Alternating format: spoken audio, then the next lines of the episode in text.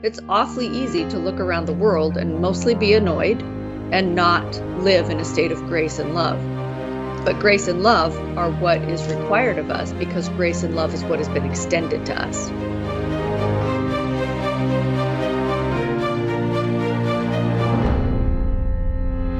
Hello, this is the Adventure Through the Bible podcast. My name is Matt. Joining me today are your friends and mine. Oh, who do we start with today? Let's start with Tracy. Good morning. And Karen. Morning. And Amy. Greetings. Hey.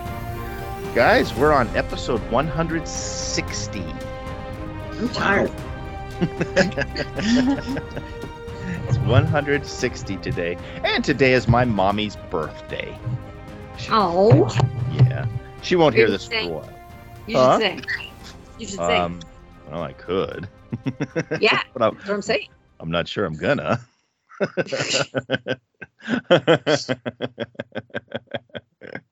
Uh, I don't. I don't know how soon she'll hear this anyway. It'll be a few weeks before this pops up in everybody's feed anyway. But, mom, when you hear this, happy birthday! Just know we're thinking about you today, and uh, you know maybe I'll sing later. We'll see. Hey, they shot Maybe down we'll the balloon. out in song. Yeah, yeah, there we go. Maybe I'll sing later. But uh they shot down the balloon, you guys. Maybe that was my mom's birthday balloon. Yeah, in over the Atlantic, wasn't it? Something like that. Yeah, I don't know. They, It they was wait- a weather balloon. That They waited for all of they waited for all yeah, they waited for all the pictures to be taken first and then they shut it down. I was thinking maybe what if it was somebody's like gender reveal party that that got spoiled, you know? and it was just going to be, you know, pink or blue and and no, I just it got away. And here I was all disappointed. I ordered Chinese food and it went right over.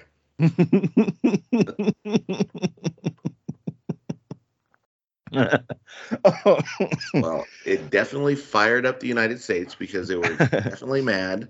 Canceled some trips that they were supposed to have to China. I was listening to on NPR. Lincoln? Yeah. All for an errant balloon. So yes, I don't know. Kind of a s- the whole situation was a little funny because honestly, I didn't was. know any.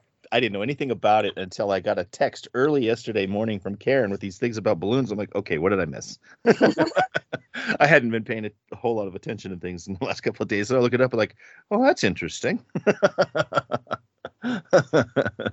and but it's gone. The threat is thwarted. We're all safe now Are from we the- actually going to play this clip three weeks late or whatever? yeah, you know, people. It gives context. Okay. On to our Bible text about balloons. yeah. Did you guys ever hear the story of Larry Walters, the guy in LA that hooked weather balloons to his lawn chair? Oh yeah. Oh, I love that story because he thought he was going to float over his neighborhood and he shot up into the airspace of LAX. Yeah. And the funny thing was he thought he was going to shoot the the weather balloons so that he would be able to go down. So Right. the recording of the people um, you know, uh, what do you call it? Air traffic control was we got a guy up here in a lawn chair and he's got a gun. That's hilarious. it Yeah. was so funny. Yeah. Did he take a BB gun or something with him and yeah, then he was going to shoot the weather balloons with the BB gun. to, and to let himself he, down? he had like a six pack of beer and he's on his lawn chair and he's like Must have started with a six pack of Beer. I was gonna say I think Come there were some this beers. There, I was gonna say I mm. think there were some beers that happened before the launch here.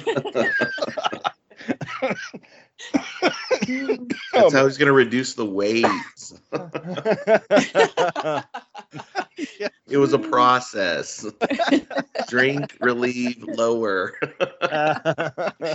oh my gosh, that's yeah, yeah, that was pretty crazy. You know, here in Colorado, we've had our own balloon things here. Remember the balloon boy several years ago? Yeah. oh yeah. that was that was quite the deal. the, the guy who claimed that his son had been uh, was in a balloon that he had made, and oh man, that was a that was that was quite the publicity stunt when it turned out the kid was just hiding in their attic the whole time. And, uh, what a Yep. what a what a dumb way to get attention. but well, it got the attention. it worked. It worked. It definitely worked. I think he got serious trouble for that though. Yeah. But, uh, all right. Well, enough of the hilarity and frivolity of balloons. I mean, balloons that aren't even carried by crazy, scary clowns that are freaking us out. So,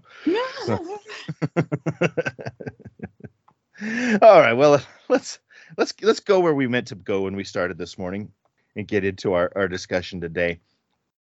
We're going to be continuing our discussion today on John chapter 5. Now, you may recall last week we were talking about a man who was at a pool called Bethesda or at a place called Bethesda um, who wanted to be healed but wasn't able to get into the pool because the legend there was that that if the water was uh, was uh, what's the word stirred, I guess was the word. Disturbed, Yeah. Yeah, that that the first person to get in the water would be healed from whatever affliction they had. And when Jesus showed up, he asked the man if he wanted to be healed, and the man said, "I don't have anybody to put me in." And Jesus healed him, and the guy was able to walk on his way. And so where we pick up today then is immediately after this when the Jewish leaders come up on Jesus now and they are upset with Jesus, not so much because he healed a man. I mean, first of all, you know, how are you not just amazed that these things are happening? You know, that a man is healed from something. He'd been sick for what, 38 years? Yeah, I think it took 38 years. 38 years. So a man who was sick for 38 years, and the Jewish people come and they're upset at him, but it doesn't necessarily say they're upset about the healing. They're upset because Jesus did this on the Sabbath.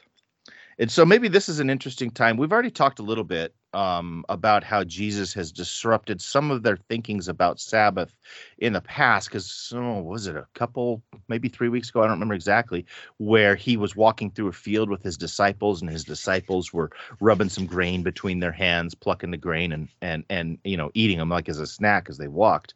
And uh, the Jewish leaders then saw them doing that and got upset because that was on the Sabbath, and by by plucking that grain, yeah, yeah, by what they were doing, it was technically work by their standards, and so they got very upset about Jesus' disciples doing that. And now Jesus is healing somebody on the Sabbath, and they're upset about that.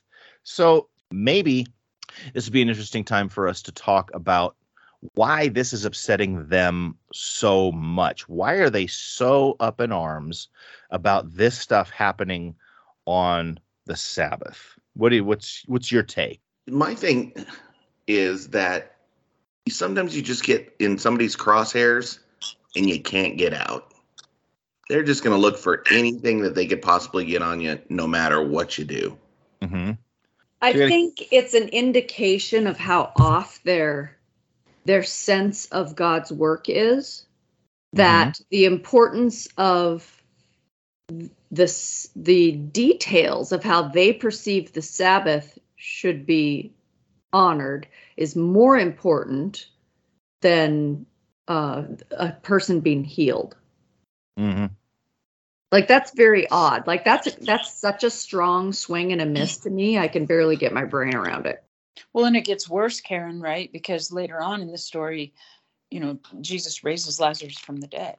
And and then it says, and then very next thing that they think is, all right, let's kill him. And you're like, that makes no sense. Yep. Makes absolutely no sense. And there's no joy in their existence because they can't even see that a man was raised from the dead. And this should be a joyful thing. Um, and in this case, you know, this man, 38 years of suffering, and they can't draw any pleasure from the thought that a man was set free from that suffering. Not not a bit. yeah. See, I think too what exactly what Amy was saying. Even though the the extent of the miracle and what is going on and the benefit to mankind, it doesn't matter. It's still that you know what we do not agree with his his message. We don't agree with him going against us and the norms of uh, society and the culture they had set up. So anything he did, it was going to be ridiculed and ultimately lead to his death. Mm. Let's give him the benefit of the doubt for just a moment here. I mean, obviously, I, you know, I mean, they're dead wrong. Let's just say that. But but give them the benefit of the doubt and remember where they're coming from as leaders of this society who are, you know, we're we're, talking about a society that's a theocratic society that had been dismantled and and carried off for what was it 70 years uh, to babylon before and at th- that time it was because they hadn't been following the God, the rules that God had set up for them. You know, they were abysmal at it. So now we've got this overcorrection of these guys, of these leaders who are wanting to avoid that happening again. And so they've they've placed so much emphasis on these laws that like you've you're all saying they've lost the bigger picture here now of what God really wants. They forget where God said, "I want obedience more than sacrifice." They've forgotten, just, they just lost the whole concept of what's the point behind the law to begin with. And now it's almost like they worship worship that law more than they worship the God who gave it. But I give them a little bit of a I mean, not much. I mean, but I do give them a little bit of a pass in trying to avoid that, um, you know, that catastrophic type of correction that they had to have in the past being being taken down and and uh, dismantled again. So I agree with what you're saying. I think it was in response to what had happened with, you know, the Assyrian captivity and the Babylonian captivity, and then it is interesting that Jesus is able to work with some of them. Like the Holy Spirit is clearly calling some of them because they do love God and they love the law. And he's he's aware of the fact that some of them are coming at it from a honest perspective, but then there must be a, a sense in which some of them are not. Um, mm-hmm. They love power and they love, you know, the attention that they get from the people, and and so because he does have a few followers among the Pharisees later on. Yeah, it just seems so strange to our ears to hear these guys get so upset about somebody being healed just because of the day it was on. Um, and you know, I mean, we are a group of people here who has found value in keeping the Sabbath as it's in in the fourth commandment. I don't, you know, I don't think we've kept that any kind of a secret here. But I would say that we also understand that Jesus doing this on the Sabbath was not in any way breaking that. Not in any way. But to put such a burden on it to where you can't even help a person is totally it just seems very backwards to the way yeah, we think about it. It's supposed to be a day it's supposed to be a day to reorient yourself to God, his role and your role. And and that includes other people's role. Like if that's not a day to reach out and do some good around you, I don't know what is. Mm-hmm. Right. But also, I mean, there was there was two things. Okay, so in verse mm, 18, it says, For this reason they tried all the more to kill him. Not only was he breaking the Sabbath, but he was even calling God his own father, making himself equal to God. So this was a double whammy. Yeah. So, you know, people do struggle with these kinds of issues, and it is a challenge always to keep in perspective, you know, what is the Sabbath? And and I think one of the important things, probably the most important thing in my mind, is the fact that it is a celebration of the fact that God made the world. Like we're supposed to stop on that day and just be like, man, he made all this stuff because he loves us, because he cares for us. He set up the world, it's beautiful, etc. And also it's a glimpse into his mind. Like when we look at all the things that he created, we're like, "Oh, you're that guy." Like he made all these fabulous and intricate things and we can know him somewhat through those things that he's made and then, of course, also, you know, Moses writes about the fact, remember the Sabbath because he is the one who redeems you. And so, if you can keep that perspective, you don't turn into a legalist. and yet, so many people um, do become legalists. And so, there's a real, um, I guess, you have to you have to think it through carefully. You have to realize why you're doing it in order to keep it in a way that um, that really deepens your relationship with God and doesn't make you scared of Him. You know, th- this isn't the last time we're going to come across this concept of Jesus challenging norms, even particularly around Sabbath. As like I said, we had the time with with the disciples in the field. We have now uh, next week when in our study where I think we're going to talk about another healing on Sabbath, and there's there's there's more controversy around that. Why why do you think it is that Jesus and, and maybe this is just a perception, but it seems like he does kind of focus a lot around challenging those norms of the Sabbath at the time. Well, it's funny to me, right? It never says, and it was a Tuesday. Like, yeah. it's always very specific. Mm-hmm. hmm again, I think it goes back to the heart of things. And you know, I'll give a little spoiler alert here. At, at one point in the in the future in the Gospels, Jesus gets into a little bit of a well, he's upset with the Pharisees and the Sadducees, and he says some very insulting things to them. And he basically accuses them of being whitewashed tombs. They're white and perfect and pristine on the outside, but on the inside, they're full of death and rot. And that's what he's going after here. He's going Mhm. after the heart of religion, not, you know, over 600 laws about what you can and can't do on the Sabbath. And can you carry a tissue? And when can you cook? And can you light a fire? And how many steps are you allowed to walk? Like, really? So they were very, very, very far off in what the heart of relationship to God looked like. So to go back to the to the 10 commandments, the first four articulate how God wants us to interact with him. It's not an exact guideline of our behavior. It's a guideline for our heart, right? And then the last six are are the principles of how to interact with other humans. And we get we get an idea that they are principles rather than exact behavioral lists. If you think about the last six, now this is a good indication. So there's a place in the New Testament where Jesus says, The first and the greatest commandment is this love the Lord your God with all your heart, with all your mind, and with all your strength. And the second is like unto it love your neighbor as yourself. On these two hang all the law and the prophets. Okay, so those are the underlying principles of those 10 written out rules. And then so that's one one way to sort of get to what God is trying to say. And another example from the New Testament from what Jesus said is at one point he says, "You have heard it said, you know, do not what um what was the first one? Do not was it covet? Do not what was it? I think it's you shall not covet." And then Are you he talking about in the Sermon on the Mount? yeah, he says there's he gives two examples. The first one I think is you have heard it said, you shall not murder. But I say to you that whoever looks at his brother with hatred in his heart has already committed murder. Right?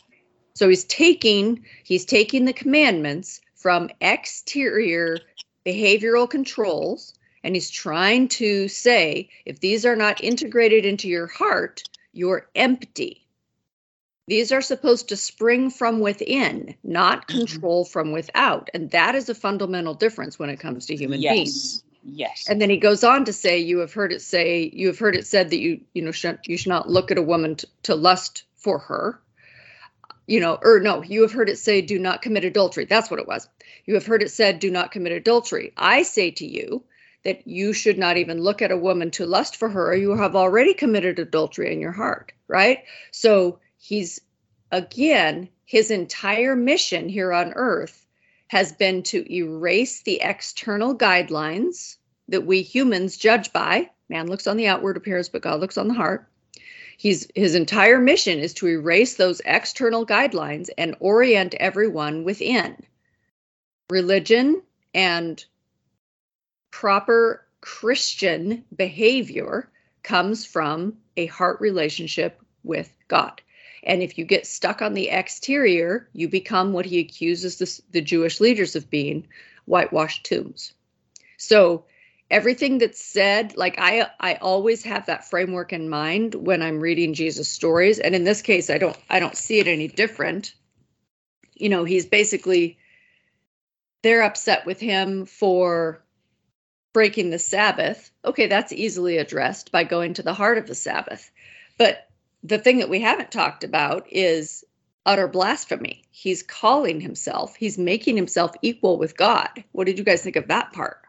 It's interesting because here he's so directly acknowledging who he is and and, and why he's there. I mean, calling God his father. I mean, that's I, I'm not I'm not sure. I don't remember up to this point if we've heard him even say things like that before.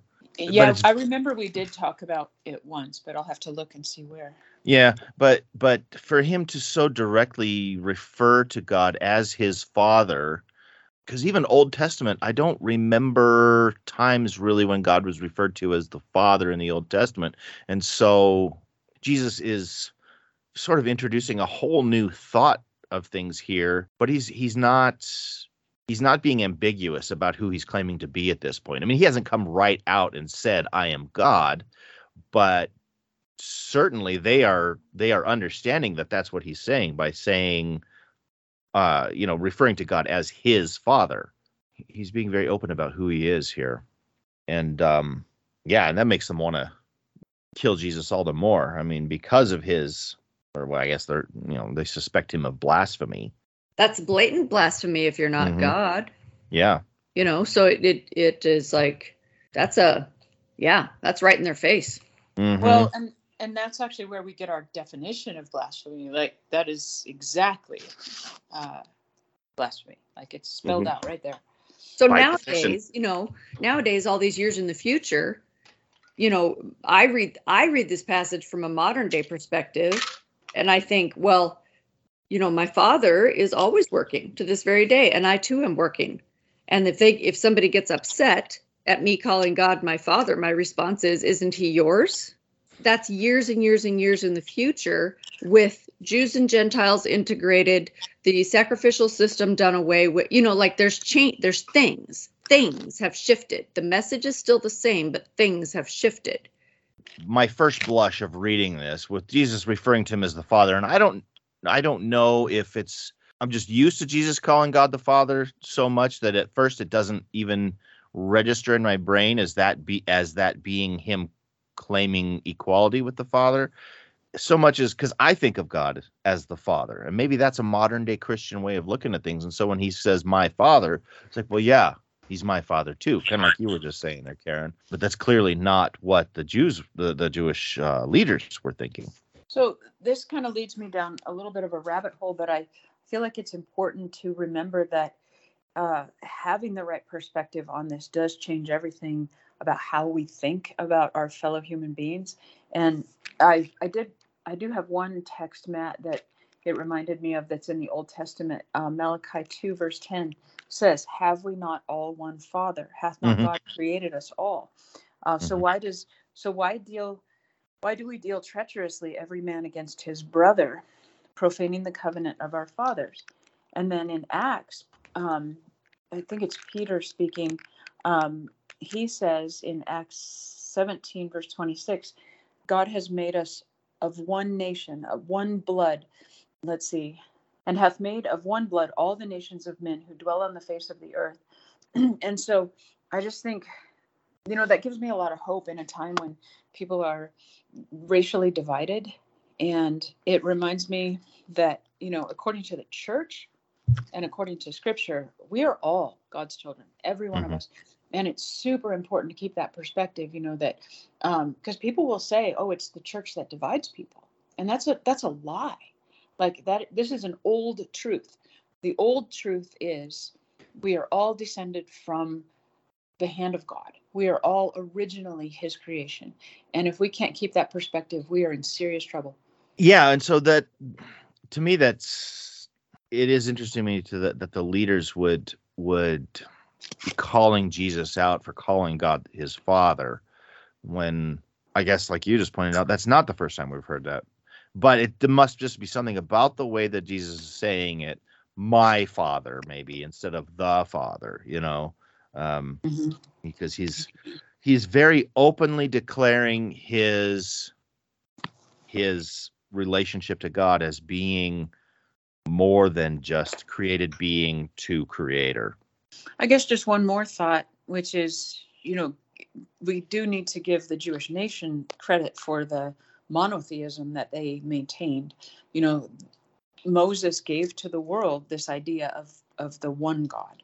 You know, there's not this pantheon of all these various gods that you have to uh, remember all their personalities and you have to appease this one this way and this one that way. Um, you know, they gave us this concept of a God who is an unchangeable creator God in whom exist all things. And, and that is a very important concept to uh, to our sanity. Well, Jesus doesn't back down from this idea of the of God being his father either, because he, I mean, he goes. Um, let's uh, let's just say he goes on full on Jesus mode here because um, he goes right in. he starts talking about how he says, I don't do anything except for what the Father does. And that's my paraphrase here, of course. But, um, you know, I'm not doing anything that God doesn't do because he starts talking about how God works on the Sabbath. Because remember, this is their their concept. They're they're coming down on Jesus because they think he's quote unquote working on the Sabbath. And Jesus is like, My father works on the Sabbath. He never stops working, and I only do what my father does. And and, and so he's just like doubling and tripling down on this and there's a whole lot of red letter here in in the bible in my bible about of jesus comparing what he does and his relationship with the father and it's some really fascinating stuff. So first of all i'm not doing anything god doesn't do. So i don't know if that's kind of his just chill out you guys because i'm doing what i'm supposed to do. Eh, but he says that the father shows jesus everything he does and uh, we're going to see greater works even than what you've seen here. I mean, just uh, like salvation. yeah, I see in this the the ongoing like five verses here. He just brings everything together right now. Yeah. It's like yeah. there is no separation. Yeah. What do you yeah. guys think of verse twenty-two? Verse 22. Let's read what that says here real quick. Uh, for, the Father judges no one, but has committed all judgments to the Son. Yeah, see now well, that a Bible search. That is an interesting statement considering how even in modern day religion the father is seen as the judgmental one mm-hmm. and jesus is seen as the loving gracious forgiving and kind one mm-hmm. and even jesus is saying here right now i'm the one who judges i'm the Look, one who yeah, look at verse 24. Very truly, I tell you, whoever hears my word and believes him who sent me has eternal life and will not be judged, but has crossed over from death to life. Yeah, there's a so, lot that Jesus is claiming for himself. Yep. Here. He lays down the, the whole entire plan. Mm-hmm. Do you guys want to hear some of these verses I found? These were pretty interesting. Yes, yeah. please. So in the Old Testament, it mostly says God. So in Ecclesiastes 3:17, I said in my heart, God will judge the righteous and the wicked, for there is a time for every matter and every work. Right? That's that famous, there's a time and a season for everything chapter of Ecclesiastes 3. And then um, in Psalms, Psalm 75, it says, It is God who executes judgment, putting down one and lifting up another. That's in Psalm 75, 7. And in Psalm um, 58, 11, it says, Mankind will say, there is a surely there is a reward for the righteous. Surely there is a God who judges on earth. So there's there's a few of those, but then one of the most interesting ones that I found was in Second Corinthians 5:10. So now New Testament. So after the crucifixion, says uh, Paul says, "For we must all appear before the judgment seat of Christ, so that each one may receive what is due for what he has done in the body, whether good or evil. Isn't that interesting that Jesus is the judge? Because it's it, it's clear to me that Jesus is saying that the Father has deferred judgment yeah. to Jesus. Now here's the most interesting one. Check this out. Romans 2:16. On that day when, according to my gospel, God judges the secrets of men by Christ Jesus. Why is it you think that Jesus is the one who was allowed judgment of the Godhead. Why Jesus versus the Father? I mean, you know, we instantly think of the Father as omnipotent. He knows everything. He's all powerful. Um, and of course, if we understand, well, who understands the trilogy fully? But you know, three separate parts of the Godhead, equally powerful. Why Jesus? Why is Jesus the one who will judge? I wonder if it has to do with taking on that humanistic form and mm-hmm. and having lived all the trials and tribulations that that we face. You know, I wonder if that has, you know, a part to do with it.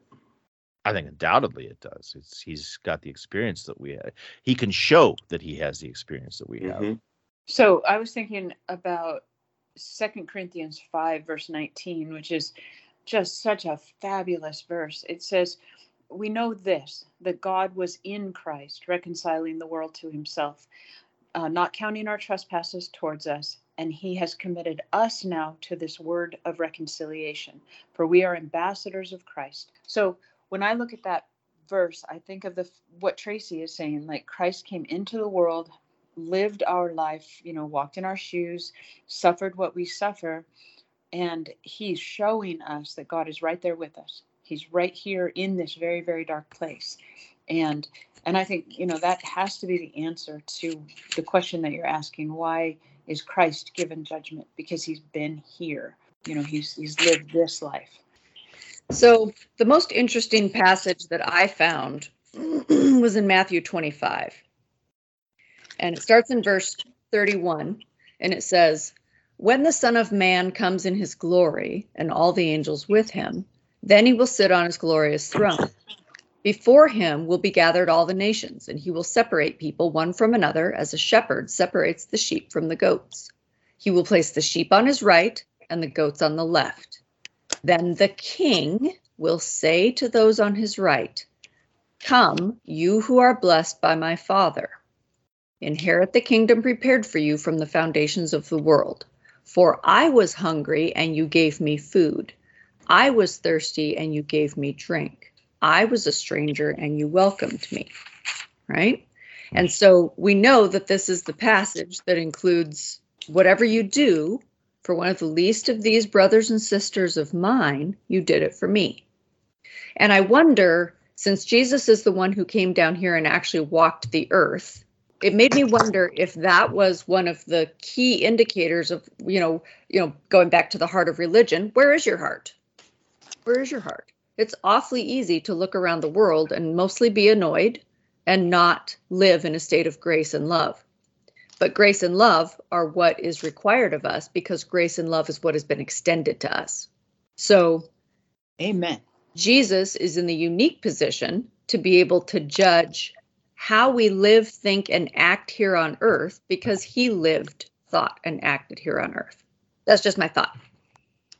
Yeah, he's able to point to his time here where where the father and the holy spirit maybe are not able to demonstrate that as as easily i mean of course you know god is omnipotent the holy spirit is omnipotent or uh omnipotent omniscient uh omnipresent you know right all the um, things but jesus we can actually point to jesus say he was here he spent time here he interacted with human beings. We can look at it, we can see that he did it. Even if you don't understand the concept of omnipotence and omniscience and, and omnipresence, we can still look to Jesus and go, yeah, he gets it because because he was here. And so that's why he's able to have judgment on on on the situation because he's been in the situation you know, he talks a lot about even before we get to there, he's talking about, you know, we're talking about his him and Jesus's equality with the Father.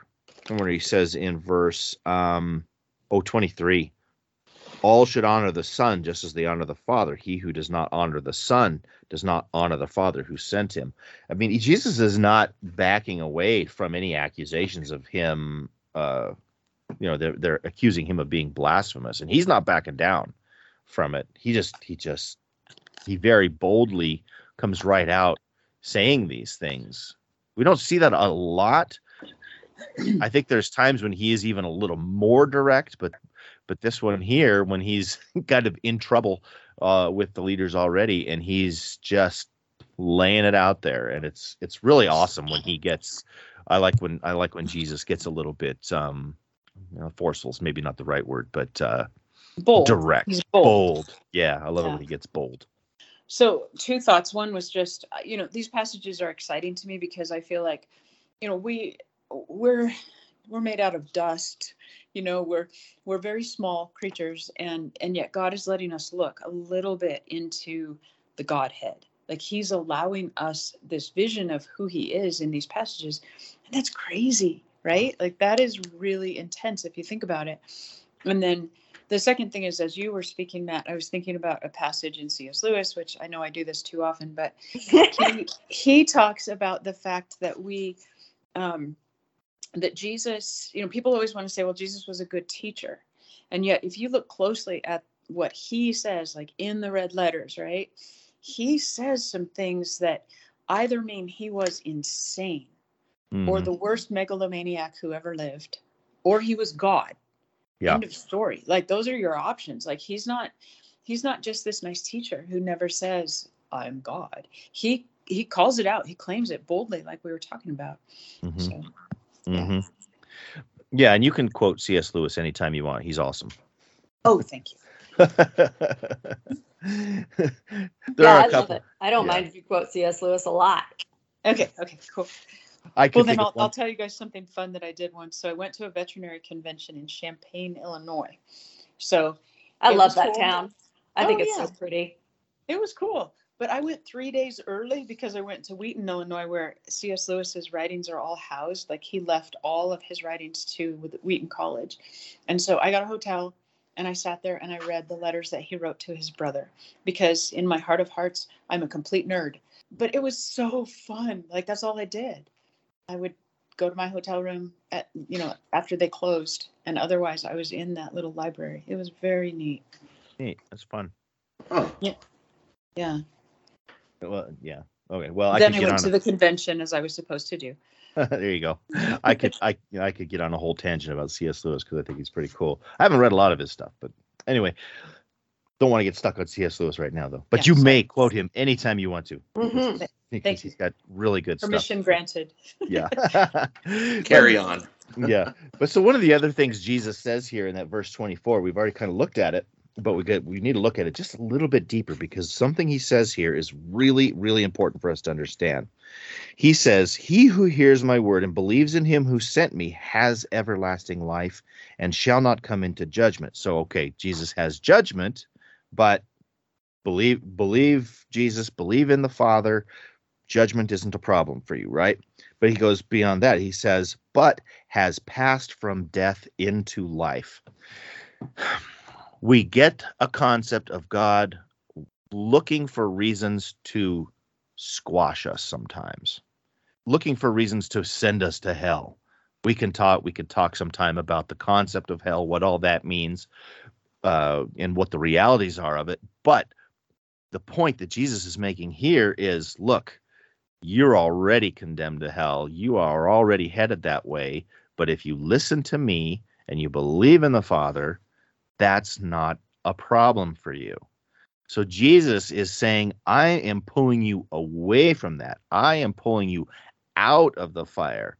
So we've got to people need to switch their way of thinking of of God like looking for reasons to put them in hell when he's actually doing the exact opposite pulling them away from it because that's where we're headed on our natural course already. And and Jesus is is saying no you're passing from death. You're into life.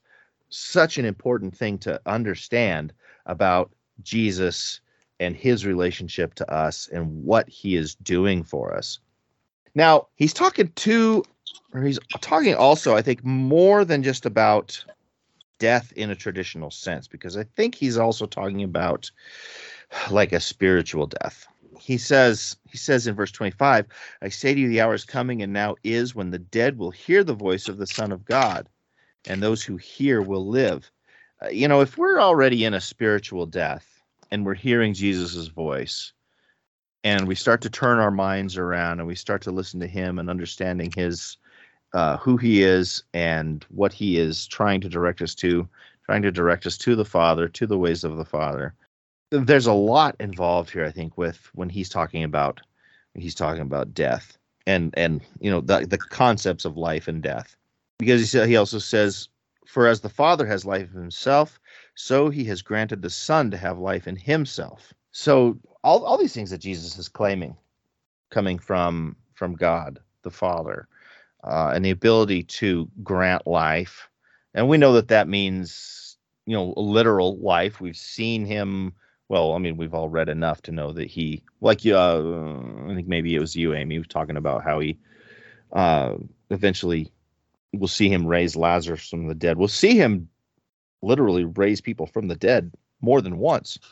And of course, we've read the end of the book, so we know that you know we know about resurrection and and and heaven and all these things but his claims his claims on on life not only is he talking godhood but his but his claims on life are something to consider as well Well, just as you're talking, I'm thinking about that, you know, because I've always taken that passage to refer to the resurrection, like at the end of the world. And, Mhm. You know, it's it's an exciting passage because he says the dead shall hear the voice of the Son of God and the dead shall live. And, you know, I mean, that's just a concept that a lot of the world doesn't live with. Like we are we have hope. Like we don't have to think in terms of you know this life is all that there is jesus is clearly promising something very different and i you know of course my mind jumps to first thessalonians chapter 4 uh, the lord himself shall descend from heaven with a shout and the dead shall be raised. You know that's a, an exciting verse. But what you said is interesting because in just five more chapters he's going to raise lazarus. So it's not at the end of the world and you know a couple thousand years later it's it's almost immediate. Like Mhm. he's living there now and a friend dies and he goes and raises him and that's that's so exciting. Hmm Well, and the way he words it, though, he says, "The time is coming, and now is when uh, when the dead will hear the voice of the Son of God." And so that's why I, that's why I was taking that as being not just not just the physical death, but also the spiritual death. The you know the people who are accusing him right now of breaking the Sabbath because he's not following all the rules, you know, and he's trying to he's saying if you listen to me, you're going to understand that there's more than rules here. It's not about rules. It's about it's about life. It's about uh i- i- it's about you know he talks about later it says I, I came to give you abundant life so not just survival not just getting through it but actually living and i don't know i guess rejoicing in that life See, but this is going exactly contrary to what they're trying to to uh, to live right now. Mm-hmm. Is that you know we've talked about it before? Is that you know they've they've been exiled, they've been you know uh, destroyed, their temple burned down for not following the law. So now they've taken it to the extreme to the point of Jesus saying it's not that. You're missing the mark again. hmm Let me show you the simplicity of this message. Yeah. Yes. yeah simple. It's simple as our as our pastor has been preaching to us over this mm, 12 13 weeks now. He calls it the, the the too good to be true gospel.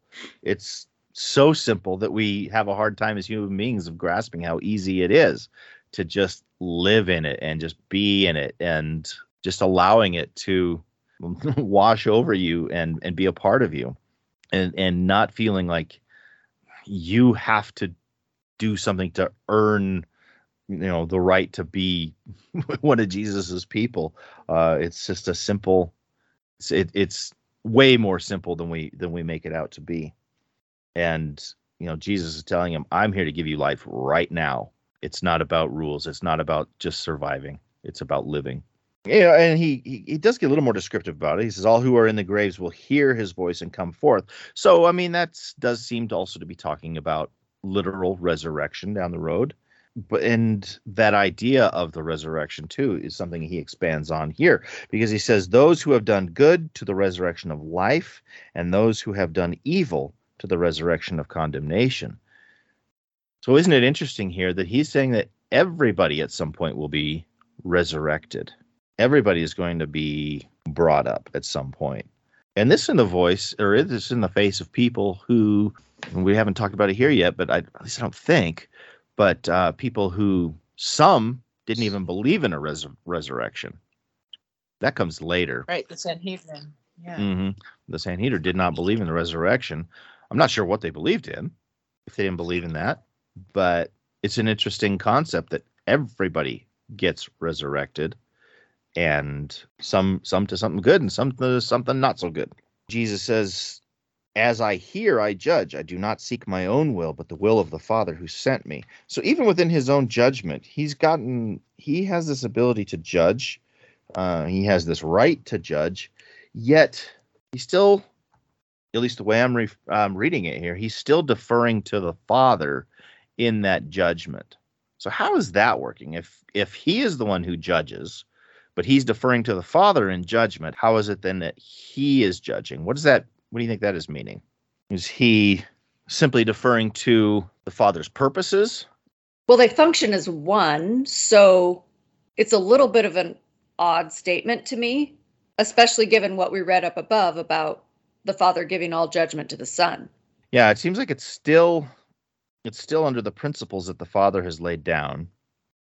Still within, I mean, he still is judging according to I don't know, I'm trying not to step in it here.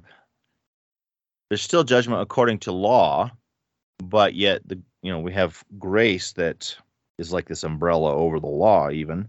And Jesus, I don't know, he said before. He said before, I just do what the Father says to do. And yet the Father says, I've put all judgment into the hands of the Son. I've given him authority to judge because he is the Son of Man. Mm-hmm.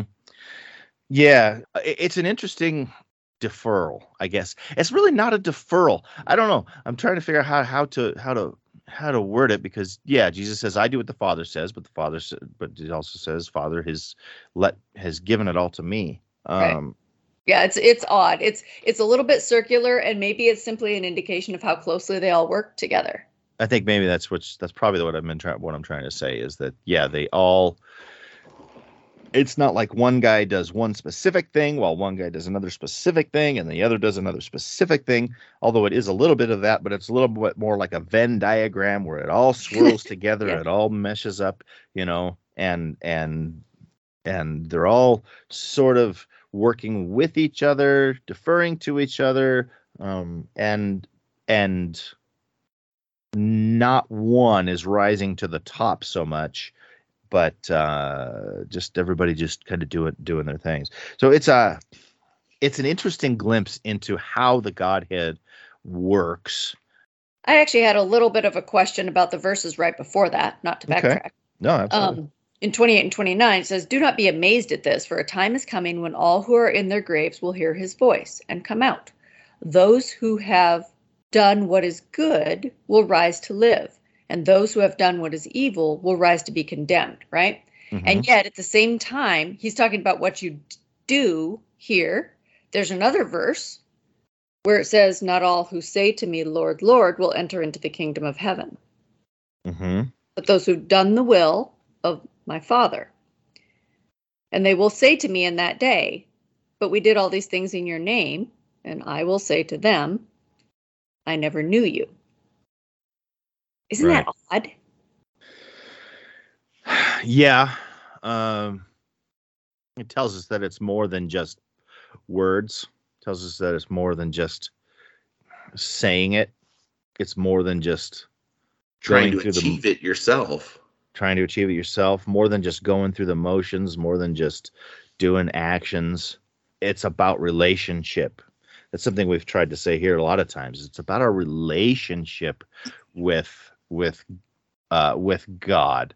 You know, if I being married just am doing stuff that my wife asked me to do, but maybe it's a little begrudgingly, or maybe it's just simply out of a matter of duty, but we don't really talk. We don't really have any interaction with each other. We don't have any emotional connection to each other. To me, that's kind of what this is talking about, where where it's it's more than just a, just doing it. It's why do you do it? What is your what's what's the relationship? I was just thinking about uh, Galatians five verse sixteen where Paul says, walk in the spirit and you will not fulfill the lusts of the flesh. And, you know, before that, he's talking about all these things. Um, you know, how does Christ profit you? How does, you know, being with Christ profit you? Well, he gives you this friend, the Holy Spirit, who then, you know, ins- guides you and helps you and changes you from the inside out. And um, just kind of a, a thought that jumped into my mind is, you know, of course, none of us can do it on our own but we certainly are expected to take care of the poor, feed the hungry, you know, all of those things. The Bible's clear about that as well. So we have to we have to think about this and think, okay, well, what is it really saying? Because we're saved by grace, but we're also not supposed to give in to sin. And then, you know, James talks about um, you know, I it works without or uh, faith without works is dead. And he's talking very specifically about taking care of the widow and the fatherless. And so um, the Holy Spirit points out to you individuals who do need help or who need your friendship or, you know, maybe a meal, those kinds of things. So Mhm. the Holy Spirit is very active in the life of the Christian, and the Holy Spirit is, is very much involved in eh, sort of letting you know, hey, so and so could use a phone call or whatever. Yeah, being you know, listening, following Relationship, like you were saying. relationship. Yeah, yeah. Or- Here's the actual verse as opposed to going off of my sketchy memory. Um, it's Matthew 7 21. So it's in the um, Sermon on the Mount. Not everyone who says to me, Lord, Lord, will enter the kingdom of heaven, but only the only the one who does the will of my Father who is in heaven. Many will say to me on that day, Lord, Lord, did we not prophesy in your name, and in your name drive out demons, and in your name perform many miracles? And I will tell them plainly, I never knew you. Away mm-hmm. from me, you evildoers, right? So there's this line between knowing and doing. And sometimes it seems like they overlap. And other times it comes down to the human level where the Pharisees were at, where they were closely guarding the Sabbath because of weird behavioral things that had nothing to do with the heart of the Sabbath. And we know that we know that behavior matters because we're commanded to do it.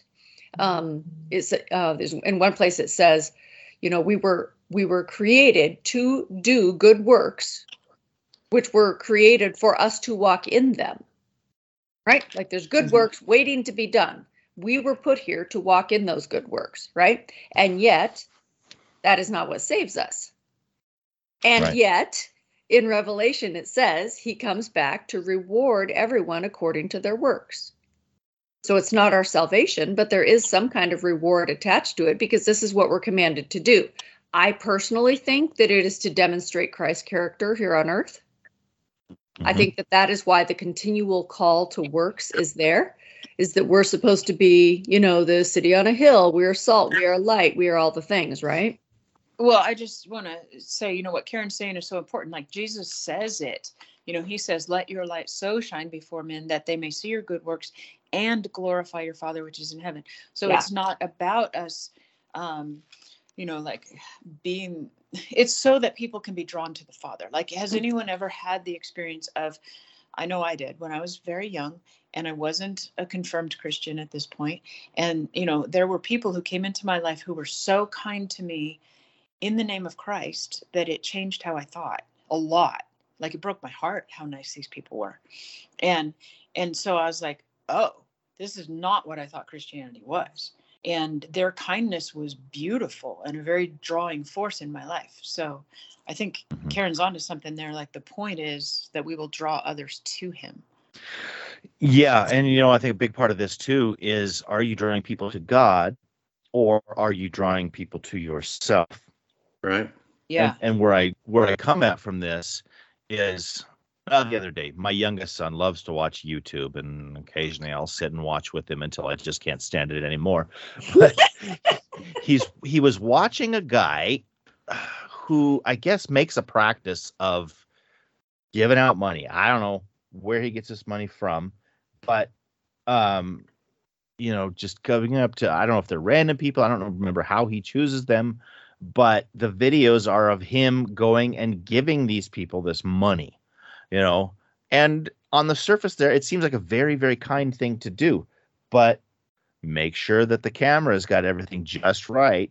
Make sure they, they see me handing her this money. Make sure that this, you know, it there's a there's a disingenuous air to it, in my opinion. And you know, I, I'm sure his generosity is pure, but it's very much a watch me give her money, watch me do this. Or when you hear companies or talk, you know, you hear a company talk about how you know we're going to give X numbers of thousands or millions of dollars to this foundation, blah blah blah. It's look at me, look at me, look at me, you know, give this.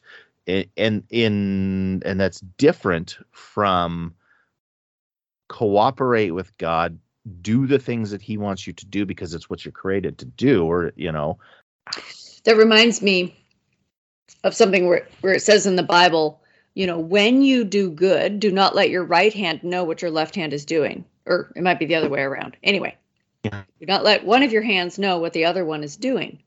Do your good works in secret, and your Father who is in heaven, who sees your good works, will reward you publicly.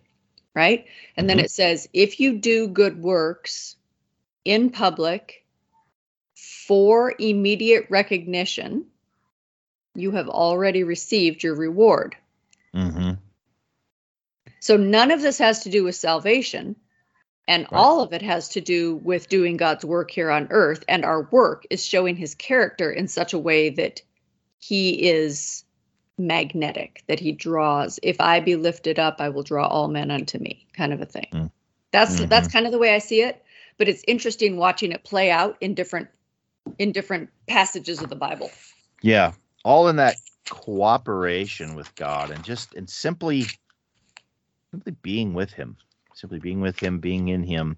You know, we talk about Jesus saying, I never knew you. Keep in mind that word knew you, that's that is relational to the I the uh the the phrase when Adam knew Eve and then they had a son. You know, it's a very it, it, it indicates a very intimate relationship even even as deep as we would consider a sexual relationship of being that level of intimacy there's nothing hidden there's nothing um there's there's there's no hidden agendas there is no it's certainly yeah there's just there's so much involved with that and can I just can I just inject here how horrifying that is as a broken little human who has very mixed up agendas from one minute to the next? Can I just be really self-conscious about that for a second? Yeah. That's that's all. That's all yeah. Well we try we try to hide our agendas but god god still knows. And unfortunately that is all the recording we got for this week. You probably noticed there towards the end my audio was getting a little weird and fuzzy and that's because my internet was going out for a couple of hours here so with that we end this week's episode and we will pick this up next week in uh, the end of john chapter 5 so look at John chapter 5 and uh, a little bit into Matthew chapter 12. And while you are reading that and waiting for us, remember you can reach out to us at attbpodcast at theadventure.org. Look for us on Facebook. Make sure that you share the podcast with your friends and family. And please be sure to subscribe to the podcast so we reach you in your feed each and every week. We look forward to talking to you again next week. Thanks for listening.